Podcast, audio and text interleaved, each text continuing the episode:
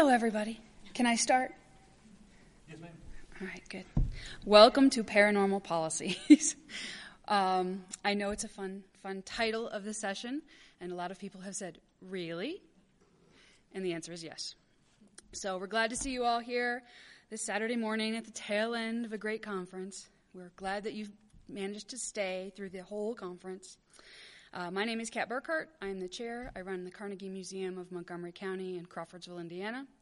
Uh, we have no ghosts, and uh,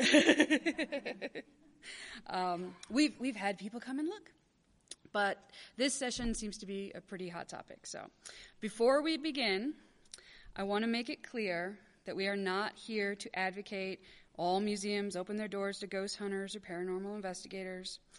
We also will not be making statements of belief about the existence or not of ghosts and paranormal activity. And the words paranormal activity, um, I'm talking about activity occurring at a location that is attributed by staff or the public to supernatural causes. Language can be a very tricky thing because the terms we are using will be used by different people in different ways. Um, so these are what we're just going to, I just ask you to bear with us and if one person means spiritual and one person means paranormal and one person, there's haunting and there's just lots of different words. So I just ask you to take it with a grain of salt here.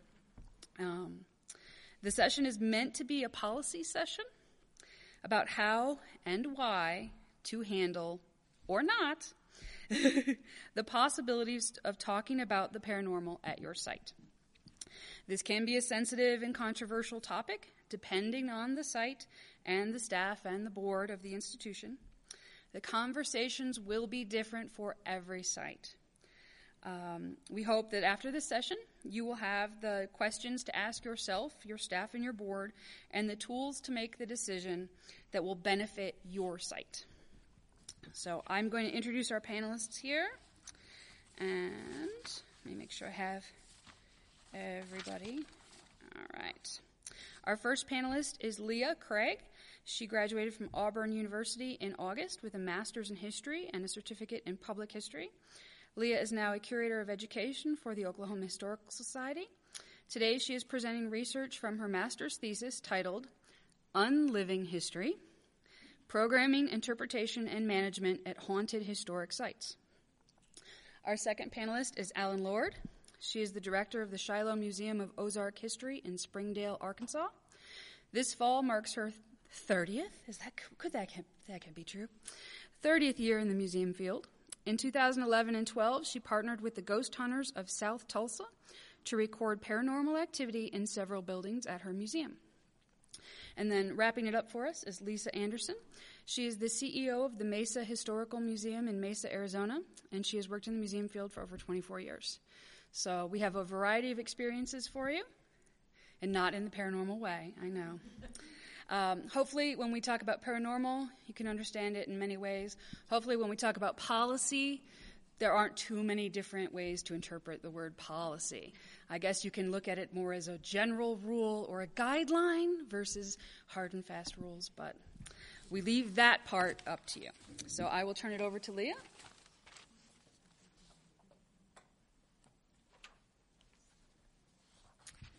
Uh, thank you, Kat, for the introduction and for putting this um, panel together. I'm honored to be here today talking to everybody.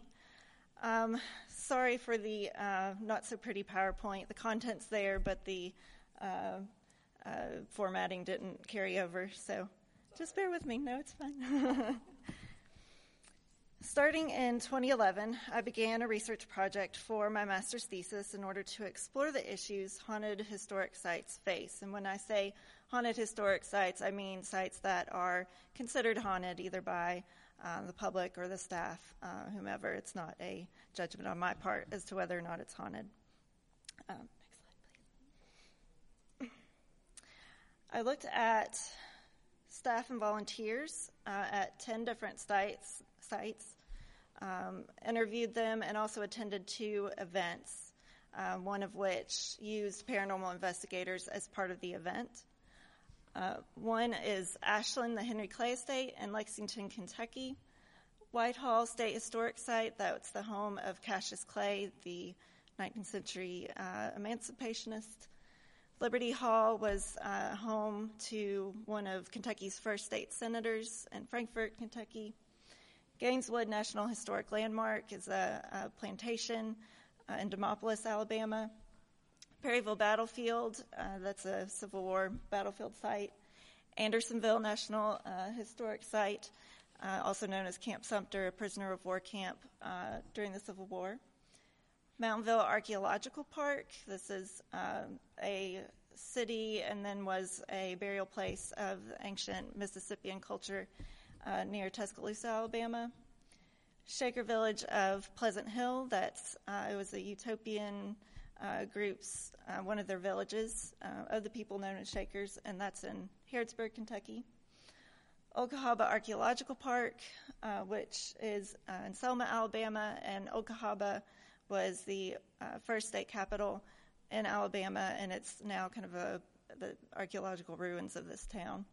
Uh, and Sloss Furnace is National Historic Landmark in Birmingham, Alabama. That's an iron ore furnace that um, is my only site that has been on national television. They've been on several of the ghost hunting uh, shows. Uh, every single one of these places um, reported that they were contacted by paranormal investigators. Uh, and they all had different responses. Some of them were, no, we don't let them, you know, at all.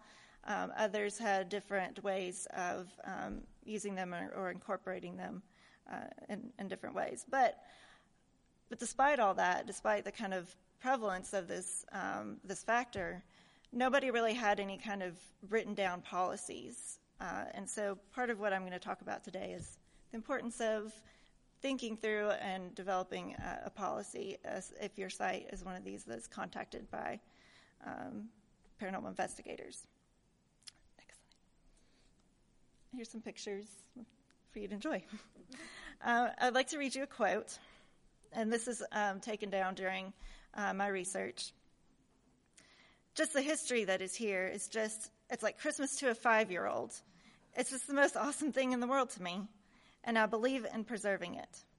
If we lose our history, our future means absolutely nothing. Everybody agree with that?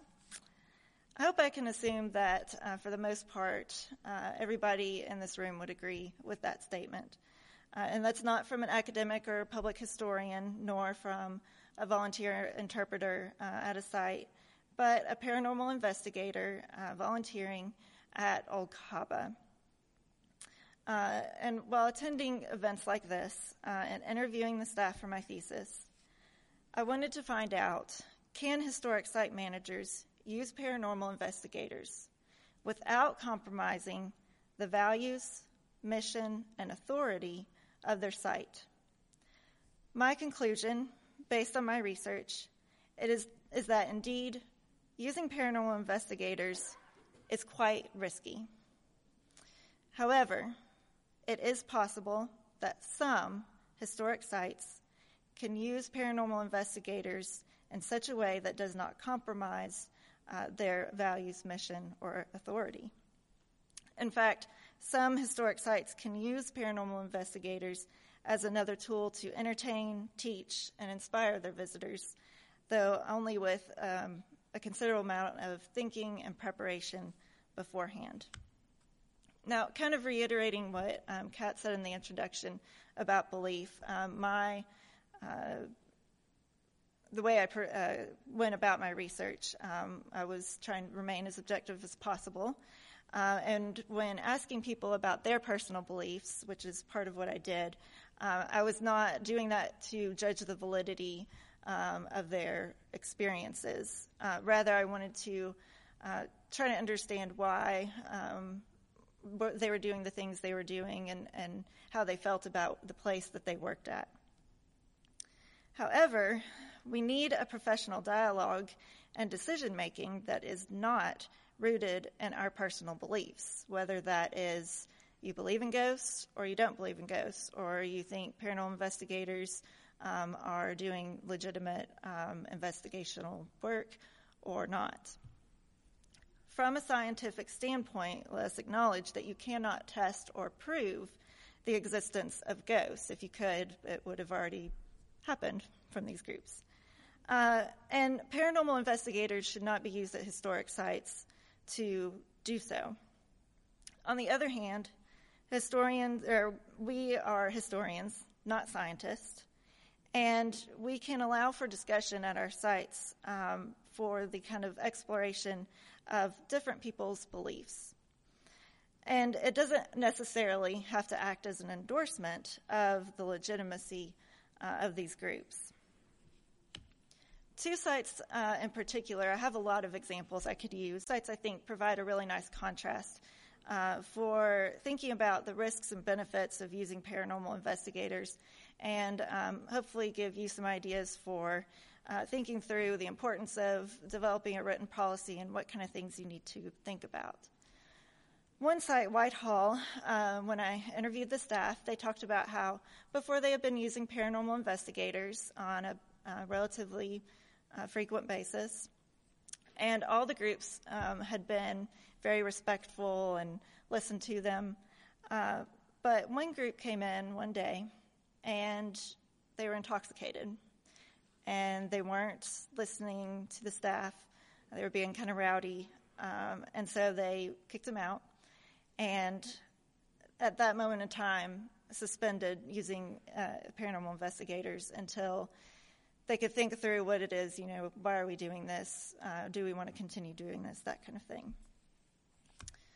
Old Cahaba, uh, uh, on the other hand, has a haunted history event that they uh, do every year, and they partner with uh, one group to to do this event and that's the, really the only relationship they have with uh, paranormal investigator groups. They don't really allow anybody else. They just uh, have that partnership with the one gr- group. Uh, no, that's not. Yeah, that's not on my sites. Um, you can find pictures online though if you Google Okaba. um, so when you come to the event, there's uh, they kind of rotate visitors through. There's about 20 per group, and uh, they load you on a cotton wagon, and you go to the first site, which is a cemetery. And staff and volunteers are there um, telling stories, uh, folklore um, associated with that site, ghost stories that are associated with um, the history of the place. Um, but they also tell a story that involved um, paranormal investigators when they were doing uh, an investigation that had a recording that they connected staff connected to a historic event. It was um, the story of Plez, who's an enslaved person who was being forced by his masters to steal from some shops and um, burn uh, the places down. And uh, it kind of ended, unfortunately, for um, everybody involved. Uh, so the point, though, is they use this kind of modern um, paranormal investigator experience and translated it to something historical and used that as an opportunity to tell that story. The next part, you, uh, they loaded everybody back on the cotton wagon and told stories along the way. There's a staff person, but people were also talking and chatting and um, carrying on and uh, having dis- nice discussions about what they had just heard.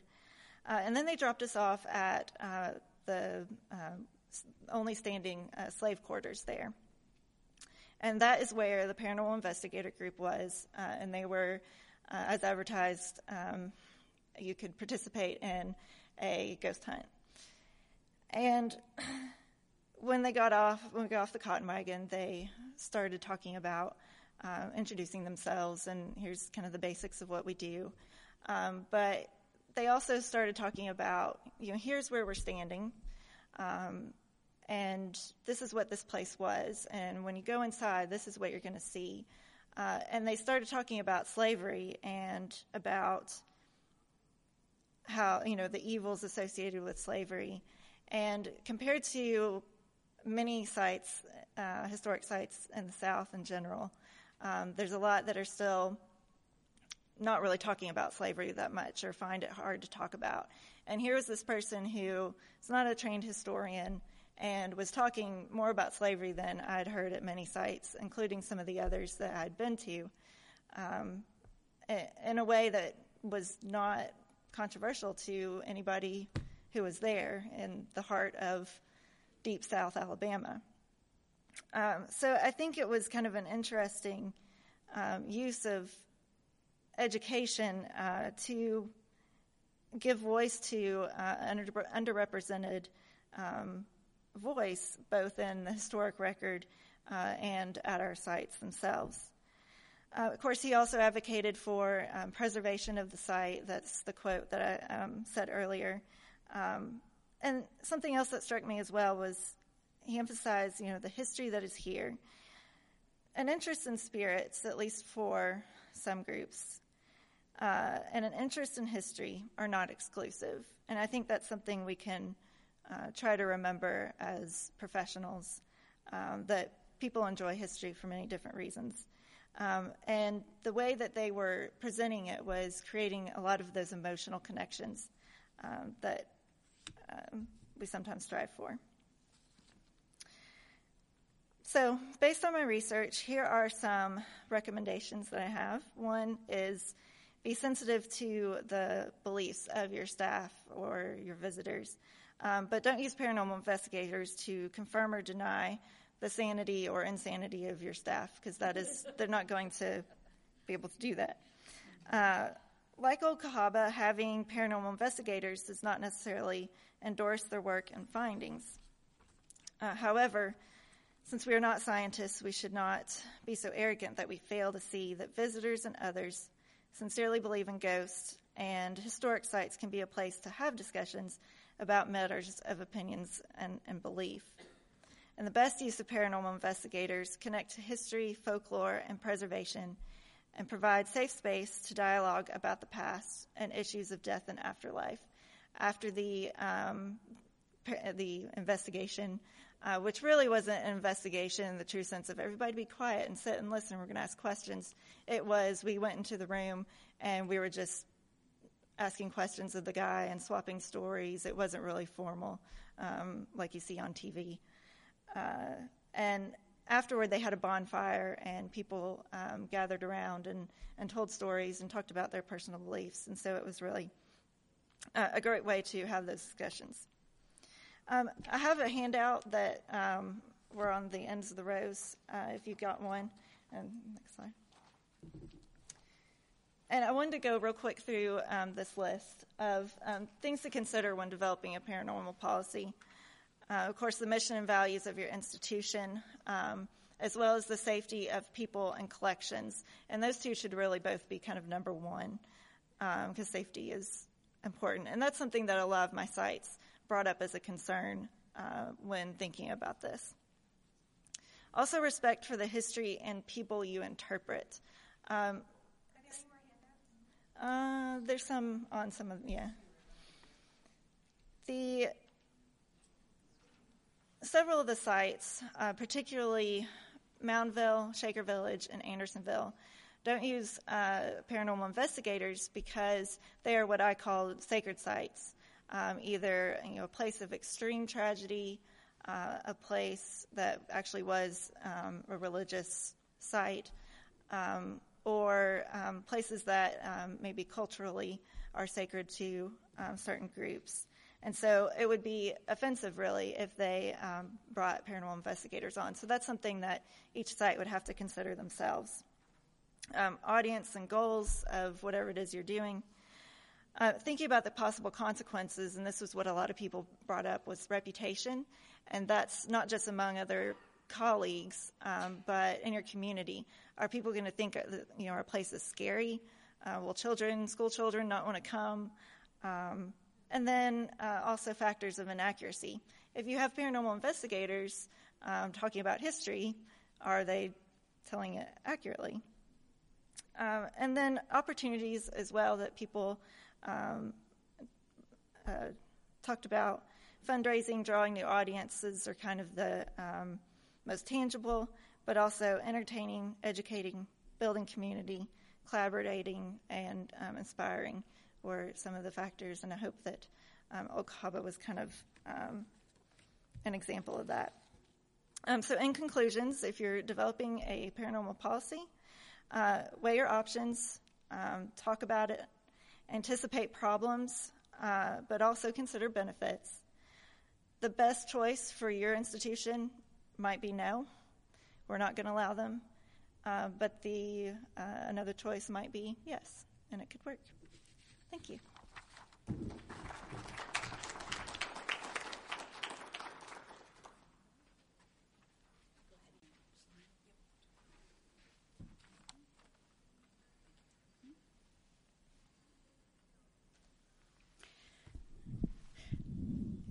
Thank you, Leah. Um, Leah's uh, master's thesis is really a very interesting document to to read and to uh, help you give some perspective on this. And um, so, talk to her later about it if you're interested. I think you'll find it very helpful. Um, it's okay. I, uh, my institution is a municipal museum uh, with a regional interpretation, interpreting the Arkansas Ozarks. Um, and so, as nope, sorry, it's, it's in. Mm-hmm.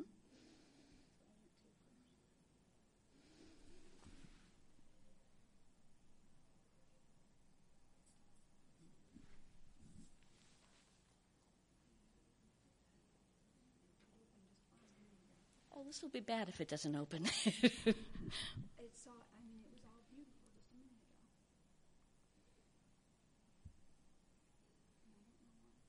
All right, give me just a minute, sorry. Does everybody have a handout?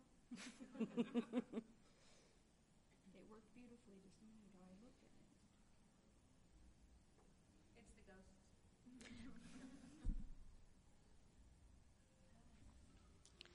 Well, I'll, I'll try to run a little bit off my memory, which is going to be bad for all of us. Um, um, like many of you, um, at, at, my current institution and my former institution, um, also a municipal uh, local history museum, um, and like many of you, we receive calls not infrequently from people who are interested in are there are there ghosts? Uh, is your site haunted? Um, do you allow um, investigators there. And um, we don't have a policy. We didn't have a policy. Um, so for us, we um, we had to um, decide what how to answer. And so for those three questions, the first being, do you have ghosts? Do you have hauntings? Um, the answer was was no because we had no history and no f- folklore at our site that told us that. So it was easy for us to say no, we don't. That question was usually followed up by a second question, which was, um, do you know of other sites that are haunted or have ghosts?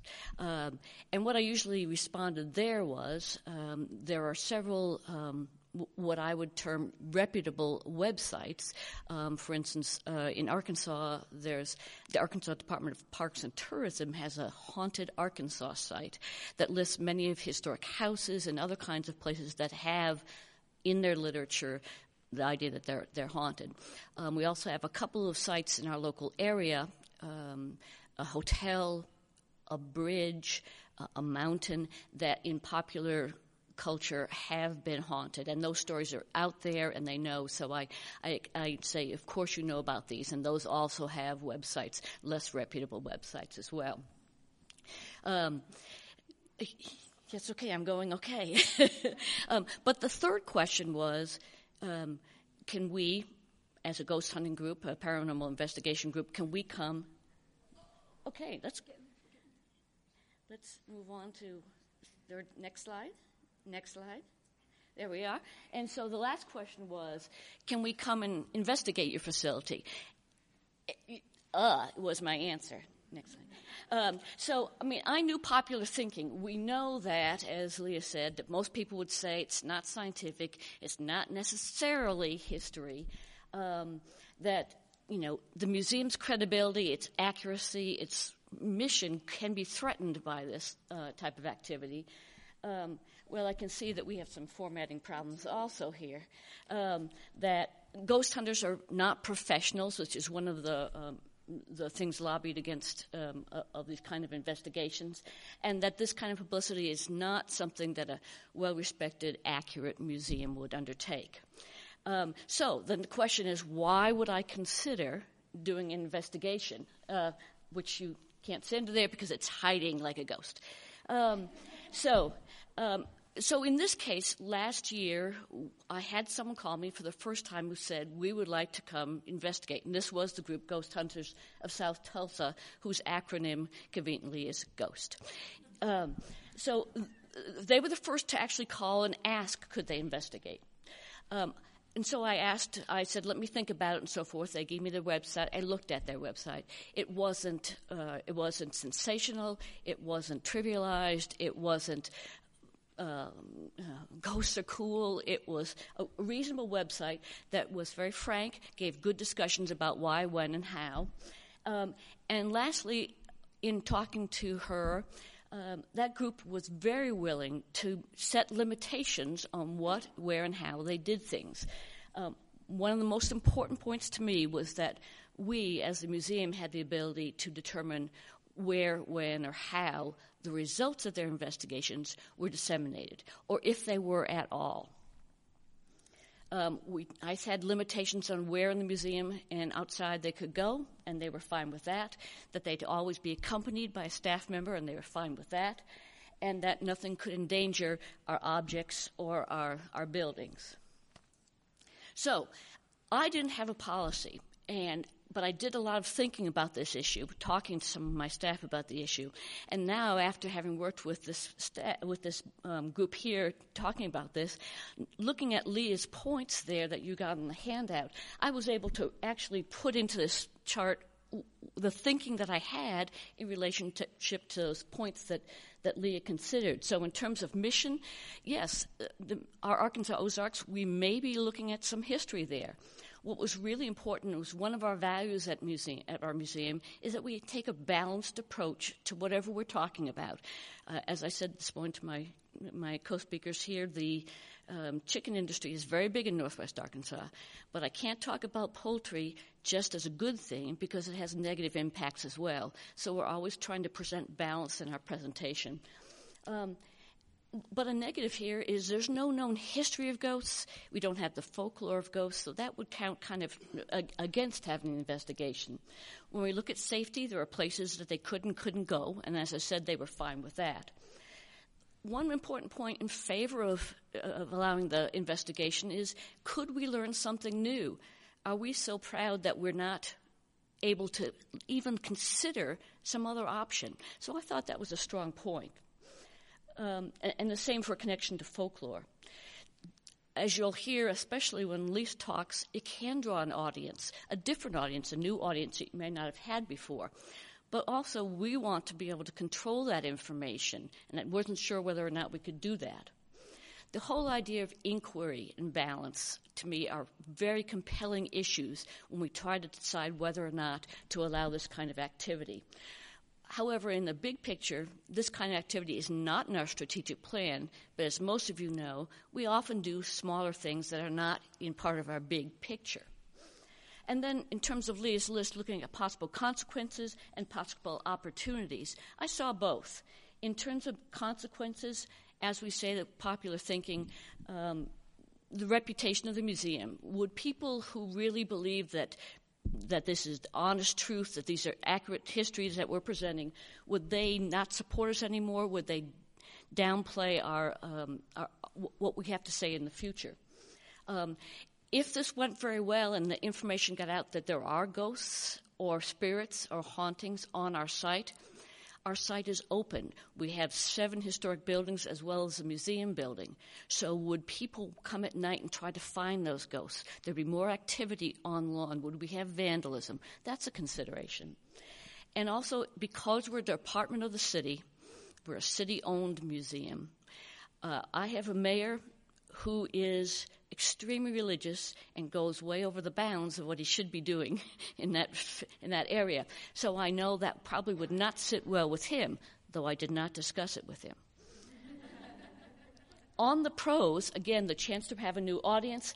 We may have good publicity if we put that out, and if we want to do something as a result of it, we might have a chance to raise some money. So those are all considerations that we might have. But for me, the very bottom line was if we get this information and we can control how, where, and when it's distributed, then there's no problem. Then we, then we have the message. That was my bottom line thinking of it.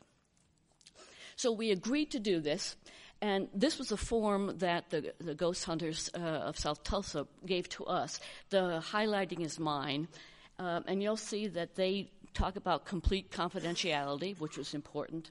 They talk about liability here in quite a, a, bit, and that any damages that are done as part of their investigation, they would take care of. These are all things that this is kind of a standard form that they have.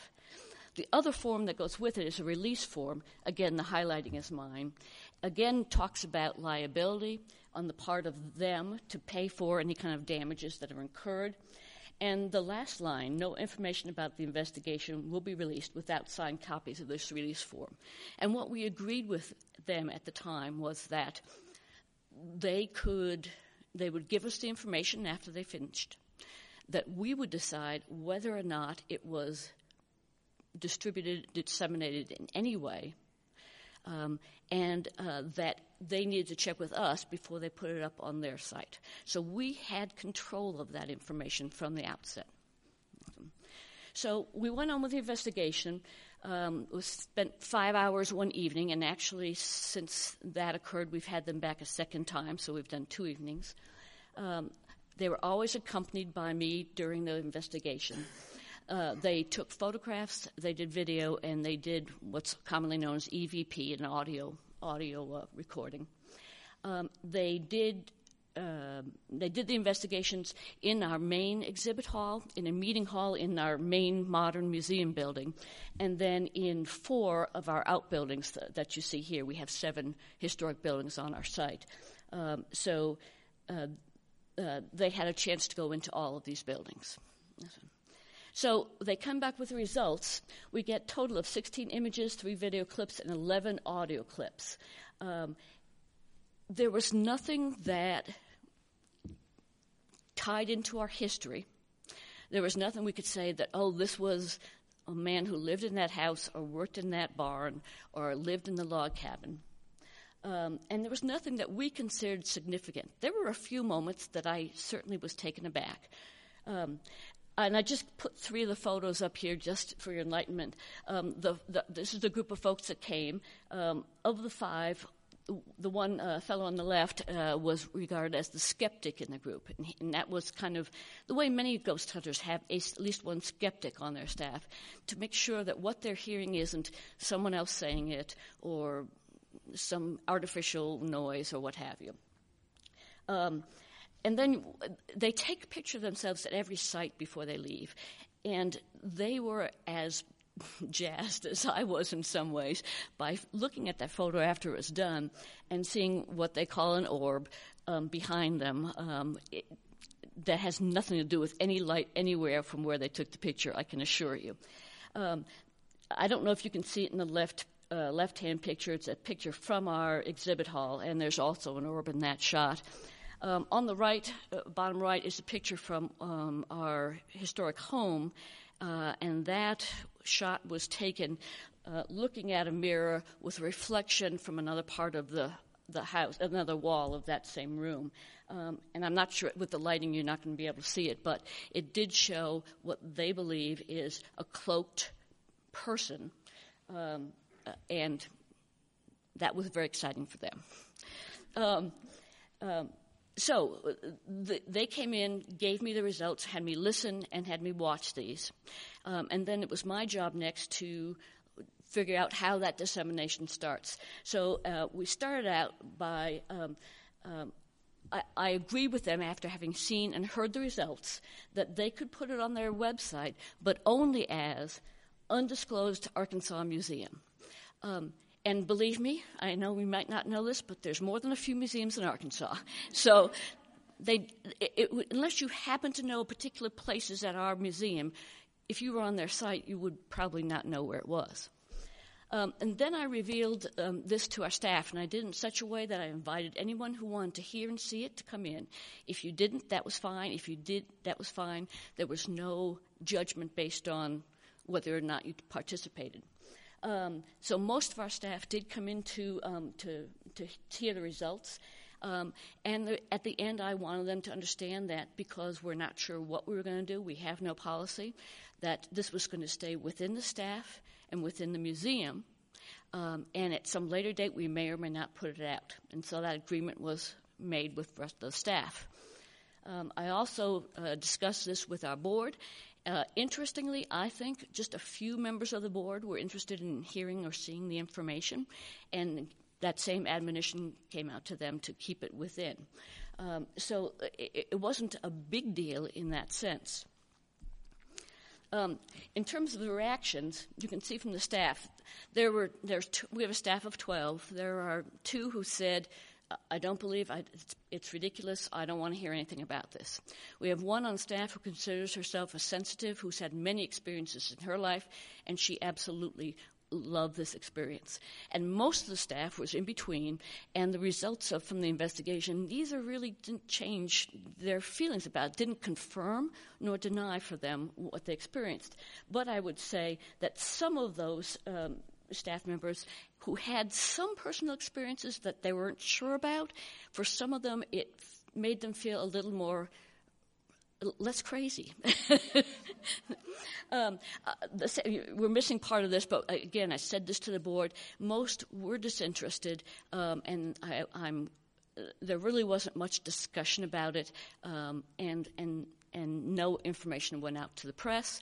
Uh, and lastly, what's not on there is, um, in terms of others, is um, um, the ghost hunters were interested in coming back because they found enough that they thought there might be more.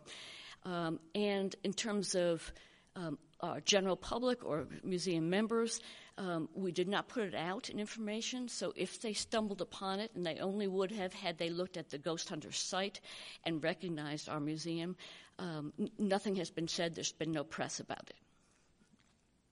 So the only decision so far we've made of this is that uh, the results there don't help us with any kind of interpretation. They don't shed light or give new information on any interpretation that we have.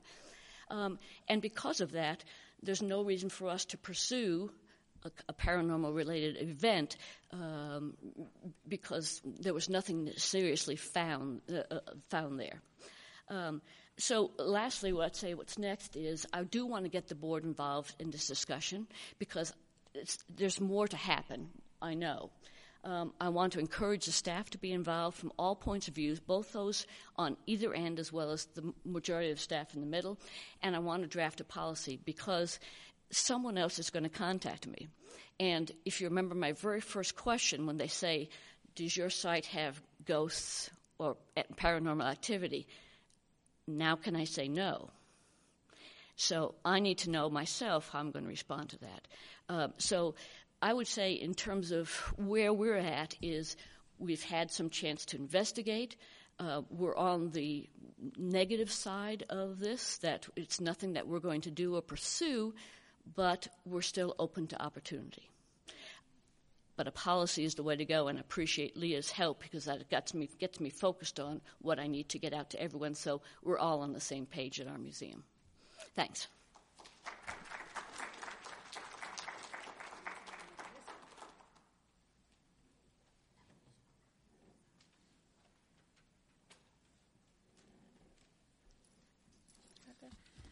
Good morning, everybody. My name is Lisa Anderson, and I'm the CEO of the Mesa Historical Museum, Mesa, Arizona. And uh, just a little background on our community and our museum. Our city is um, one of the largest cities in the country, and we sit just east in the Phoenix metro area. And we have about 480,000 people just in Mesa alone, so it's a, a pretty large city. The Mesa Historical Museum um, was created in the 1940s and we are a private nonprofit museum and a regional heritage organization. I'm going to present a little different take on dealing with paranormal and ghostly occurrences at the museum. This is more of a case study of an organization that has been doing uh, ghost related events for the last few years. Mesa Historical Museum began doing um, ghost tour, it's called a ghost tour, six years ago.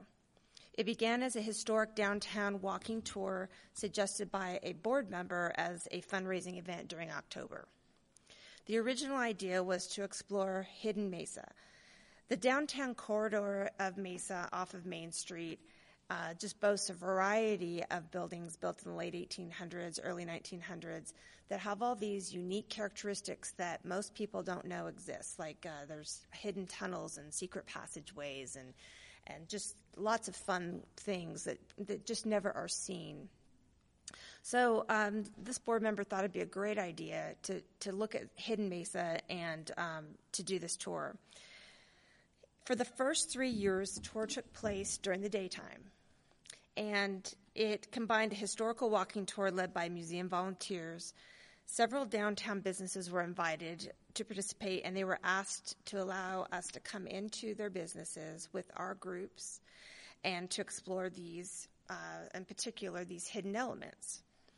And uh, what happened as this this tour manifested in just the first year, as we walked in to meet the uh, store owners and to see the spaces, people on the tour started saying, "Wow, the, you know, is this tunnel haunted? Or you know, have you ever had anything happen here?"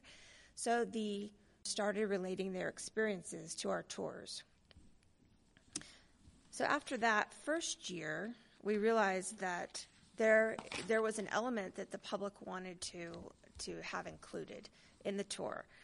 So we we kept um, that format for three years. Then, um, after, after the first two years uh, of a very successful sold out daytime tour, we had just numerous requests to do this in the evening. And it was a little bit more challenging because um, is not known for its nightlife um, on Main Street. It's sort of elsewhere in the city. Um, and a lot of the merchants just don't stay open very late. So we sort of compromised and said we'll do an evening tour from 6 to 8 p.m., and it, it is dark at that time. So um, after doing that that for three years and selling that event out and having a successful evening event, we were approached by an organization. I'm sorry, I should have told you to switch the slide. so this is the downtown uh, pictures for the downtown ghost tour. And um, just to go back a minute, there's um, some of the tunnels they're being used for storage by one of the shop owners, and then there's a tour going in um, and talking to uh, one of the owners at a it's a pizza place. And then it's hard to tell in that photo, but that's a territorial jail in a sister museum where they allow us to come in as part of the downtown tour. Next slide. Okay. After three successful years of doing the downtown tour, we were approached by paranormal investigators, and they they said, you know, have you ever done an investigation of your historic site um, in an area called Lehi of uh, Mesa? And this is what the museum looks like. It's a 1913 building. We also have a 37 WPA building as well. We hadn't considered it at all. Um, but we decided to allow them to come um, and um, and do an investigation and sell tickets to the public as a fundraising event. And I'll tell you a little bit more about that in a minute. So the details um, in the first year, actually now as well, the d- details of our events include uh, that we sell we sell the tickets through the museum. All the proceeds of the ticket sales go to the museum. The entire project is donated as an in kind from all the participants. So there's no funding at all that goes to the ghost hunters or the merchants or any of our partners. Um, so it is virtually uh, it costs us nothing to produce the, these activities, these events. Um, we're supported by the local press and we're just one of many paranormal, uh, you know, events in the in the metro area. So, um, it's it's really sort of, um, I, I, guess it's not an unusual uh, thing to do in our community because there's many other museums and other places doing this. And we raise about six thousand um, dollars at minimum off the event, like as I said, with no money down into it. How it works is, uh, and this is important that we remember, we serve as a host for the um, event, the paranormal piece of this, um, and as well as the downtown tour. At the downtown tour, the merchants share their experiences. We don't um, tell ghost stories as a museum. We strictly guide the tour to the merchants, and then they tell their stories. And then the, for the paranormal experience at, at the Lehi Museum, um, we sort of treat the organization, the evening as a almost like a rental of our facility we um, we allow them to come in and use the facility, and we use those same policies that we have for uh, rental engagements. And they conduct um, the event, and we are just there literally for safety, security of the objects, the people, um, opening and closing, just the functions that we need to fulfill. We um, we also um, work with the Mesa CVB and the City of Mesa um, to promote the event, and it's been quite a successful partnership. And um, the the paranormal group also helps in promoting the event, but doing it through their own website. Our reasons for doing uh, this event um, has been really uh, multi multifold. But before I go on, I also I also um, forgot to mention to you one other thing. This year, next slide. We're adding a new paranormal tour, and this was something that um, feedback that we got from participants in previous years. There's a place called the Buckhorn Baths uh, Motel, Wildlife Museum, and Mineral Wells in uh, Mesa, Arizona. It was discovered in the 30s, and literally, it's one of only two mineral wells in the state, and um, it has been closed to the public since 1998. And um, this this place is right now part of a massive um, historic preservation effort between our organization, Historic Preservation Society, and the City of Mesa. In fact, it is being um, placed on a bond with the city for this November so that we can get the funds to buy the, the facility from the current owners and start the preservation work. So all of the parties agreed that, including the current owners, that we could do a paranormal investigation of this site, sort of a one-time only thing, so that we could um, also promote the preservation of the site. And um, this has been the most. Um, we did a poll. The city did a poll in this in throughout the community, and the most desired uh, thing that people wanted to see happen was to see the buckhorn baths preserved in some way. So. Um, we will be doing a paranormal investigation this year in a couple weeks, and that that will be um, something new and exciting for us. And again, the proceeds will go to the museum, and it will be run with the same same way we do the other things. So our reasons for doing the event, we see this as strictly a fundraising event for us. Um, we did not start this project because we had a ghost story. We have no ghost stories. We have no um, folklore at our museum site. Uh, as I said, it was started as a fundraising idea, um, and it grew from there. Uh, we create great PR opportunities for the museum and relationships with the media that have continued throughout the year, and it's allowed us to to have them come in to cover other things that maybe they wouldn't have before. It provides broad collaboration um, throughout the city with uh, the downtown, with City uh, of Mesa, other sponsors, um, and um, it, it, it creates awareness of not only the museum but it creates awareness of what we have in the city on Main Street. And it's growing in popularity, so um, it's another reason why we continue to do it. It sells out every year. Um, just uh, just to let you know, a statement here. Um, there are many different kinds of paranormal related events and happenings at museums around the country, and some like ours are just strictly fundraising events, and they're not based on well known places or events or people. Uh, we present these experiences related to community heritage. Um, that's what we do at the museum, and these experiences with the paranormal um, are fit well within our mission um, because we're not interpreting any of that ourselves, but it's definitely we're using our facilities as an outlet to create experiences for for the community, and it's something that we've been asked to do. Um, before I address the policies for our event, um, I did want to address that why many might argue um, are reasons not to do paranormal related events at history museums. And I don't know, some of you might have read a recent article in ASLH that addressed this as well. And um, we we do not. Um, what we don't do is we don't talk about personal beliefs. We don't present um, the stories and aspects of, of you know the paranormal experience as in some sort of um, bias setting.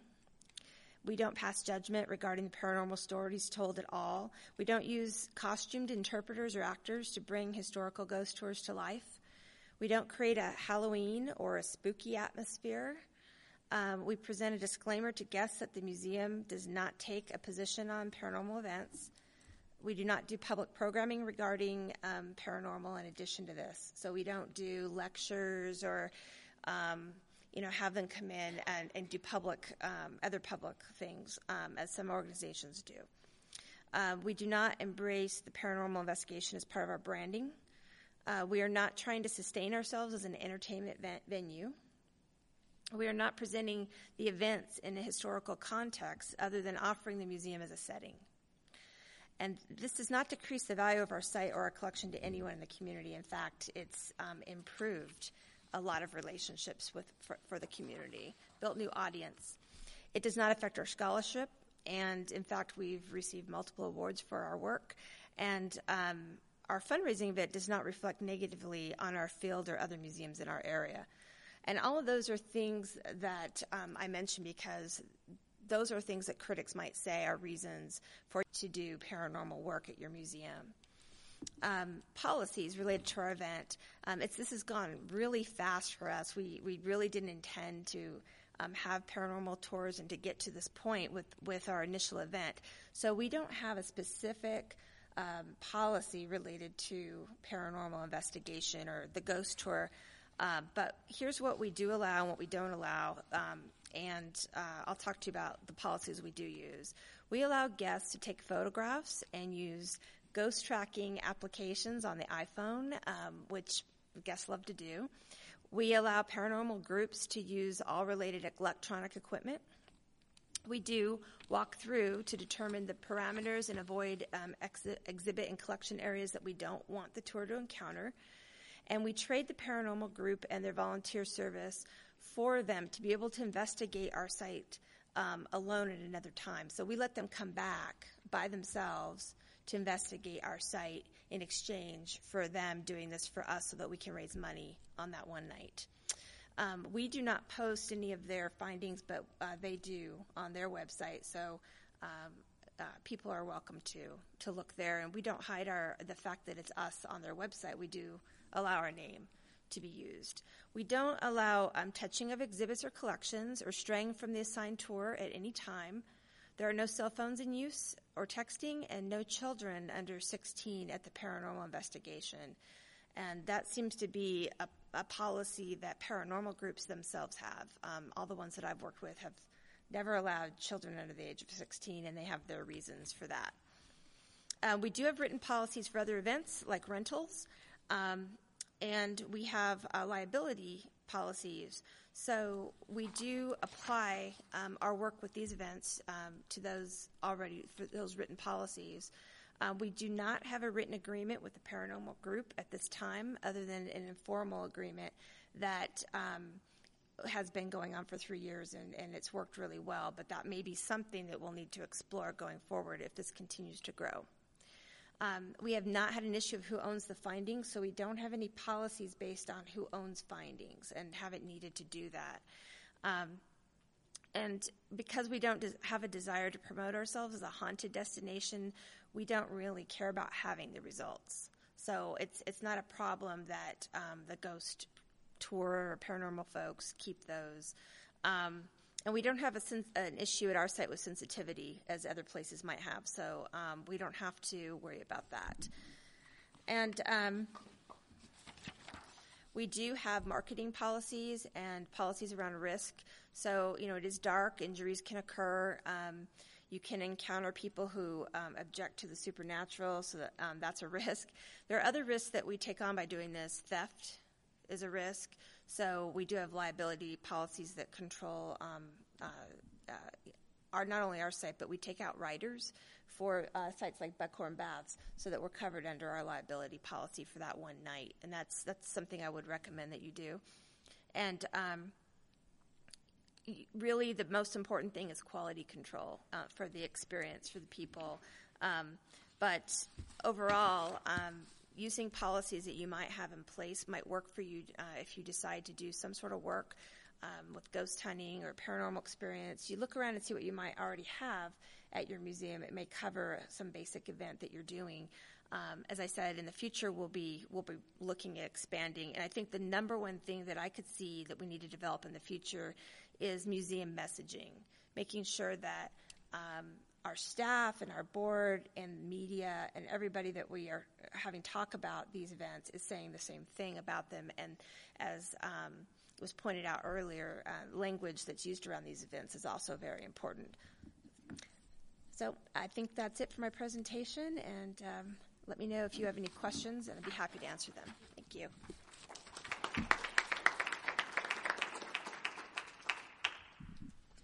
So we do have time for questions. I just want to do a really quick poll of the audience. How many of you have been approached by ghost hunters or paranormal investigators at some time? Okay. How many? That's that's most people there for the recorded audience. Um, how many people have done or allowed paranormal investigators to come to their site or done a ghost walk? Not quite as many, but there's some hands. Okay. So, because we are a recorded session, um, if you have a question, we will repeat it into the microphone, or I can hand off the microphone for you. Um, but we can take questions. Start with you. I work in a 1738 preserve. We'll use the mic here.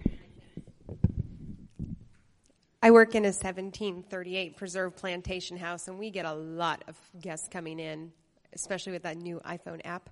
Everybody wants to see ghosts.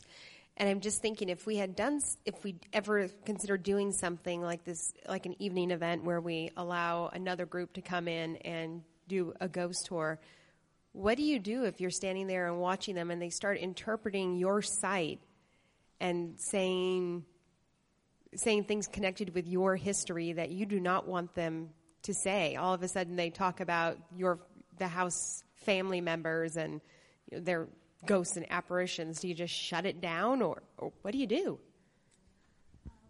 Come on up. And I know that we could say don't do that beforehand, but you know they may do it. Um, in terms of the sites that um, I talked to, um, the one that at Old Cahawba that I talked about, um, they had partnered with that group for a long time, so I think they, um, I guess in a sense, not really like formally trained them, but you know, um, had that relationship in terms of talking about what they were going to do or, or say or or should not say. Um, I don't think anybody ever had any problems with that uh, in terms of someone saying something weird. Now, a, a problem that some places kind of had a problem with um, the ones that are maybe on TV or a group goes and posts their stuff on YouTube and uh, maybe it's not quite appropriate or something like that. Once it's out in the public, though, I mean, at that point, you, you can't really do anything about it. Um, so, just speaking from what other people have done, I don't, I don't know if that really answers your question, but that's what at least other people It, have. it sounds like if you have a well-established relationship with it, that can I think that can help um, if you establish that relationship beforehand. If they know your site and um, know um, how you all interpret things and um, are kind of mimicking the the interpreters in that sense, then um, then that helps kind of control that message instead of them just going and making up stuff. Yeah, at least once or twice a week, we have guides coming in from a house tour giggling about their most recent experience with visitors. And um, it's something that we all find entertaining and funny, and we have a file of people's paranormal pictures, which are mostly camera straps and fingers, and things like that. But um, it's interesting to hear you all talk about this now. Now I realize I need to tell our guides to not question somebody's sanity in case they were ever thinking of doing that and not say, oh no, we don't, absolutely not, that's ridiculous, to just simply say it's not something I have experienced. Right, and that's what a lot of sites did. Was if somebody asked, um, their answer was kind of a vague answer, like, "Oh, you know that um, um, we don't." Uh, some say it is haunted was a common answer, or you know, some people think that um, they've had experiences, and so then it kind of removes you from making any kind of uh, certain statement. And I was just going to say that w- we have one of our buildings um, that is a tour, toured um, building only. Um, and I did ask our staff following these investigations um, have you been asked if this site is haunted and so forth? Um, how often and what do you reply? To them. And so I think part of the policy idea that Leah promotes is great because the consistency of message, we do that for all our tours anyway to make sure that our history is accurate and so forth. So the consistency of message in responding to the question, are there ghosts here? Have you experienced anything paranormal here? Those kinds of questions, that it's consistent also, whether it's a volunteer or a staff member giving that answer. Next. Uh, two just real quick questions. Allyn, did you charge the paranormal? No. Okay. And Lisa, do you have, is the city self insured?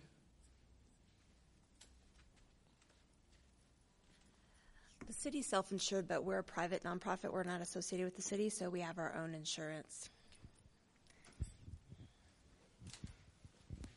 I'll just bring a different perspective to this, and it goes to the question of charging. Um, I've been approached several times. I respond to the paranormal folks just like I would a group of the community who want to come in and have a special access tour to see the furniture or the silver collection or something else. And my response is it's $10 a head to get in.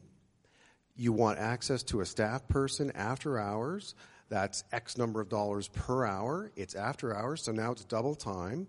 And because we have working alone policies, I have to bring in a security guard, and that's $27 an hour. And it's not because I want to make money, it's because I have to cover my costs. And uh, I have to tell you, every time they say, oops, sorry, we're not interested, we have no money, that's not my problem. You're no different than the furniture collectors or anybody else.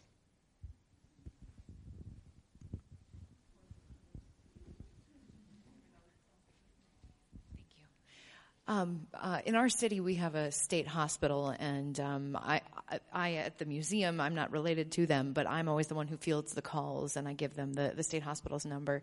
And they're always concerned with uh, issues of mental health, and they're very protective of their records, um, not wanting people to come in and, um, you know, kind of take a slant, I guess, on the, the mental health issue would there be anything that you could suggest maybe to get them to see this as a, a fundraising or, or, you know dealing with those kinds of cultural uh, sensitivities, both in, in ghosts, belief, and and mental health.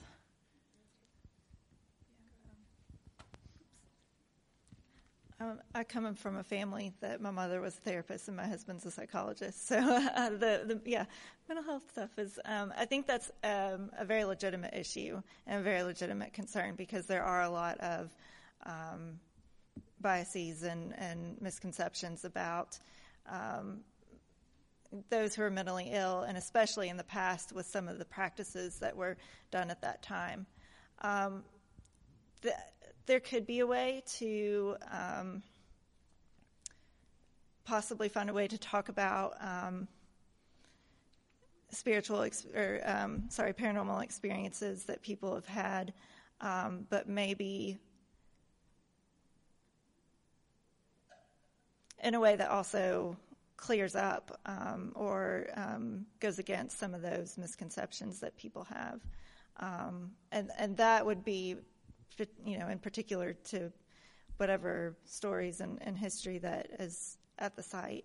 Um, there could, in terms of using paranormal investigators, is that what you all are, or what has been the talk of using paranormal investigators? So right.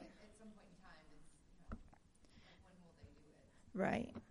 Um, you know, it, it, depends too on what the, the investigators. Is it just the group of investigators coming and and um, talking, or are they are they giving you that um, information, whatever the results are, or are they putting that out there some way in, in terms of the public? Um, I think there are some TV shows that have gone to similar such institutions, so it might be helpful to find some of those shows and see what things that they maybe do that's really appropriate and other things that aren't. Because I think it, it could be a really interesting opportunity to talk about kind of the um, tragic past of, of mental health institutions. Yeah. So.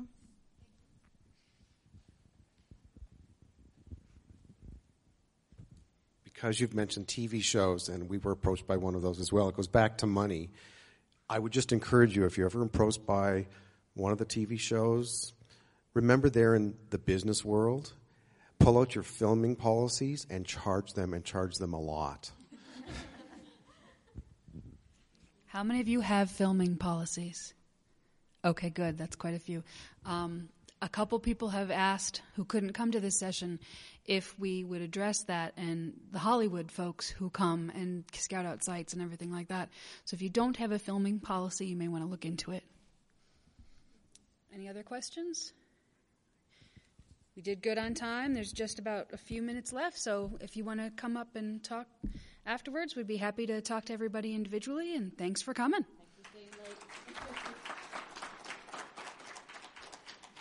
Yes, thanks for staying all the way through Saturday.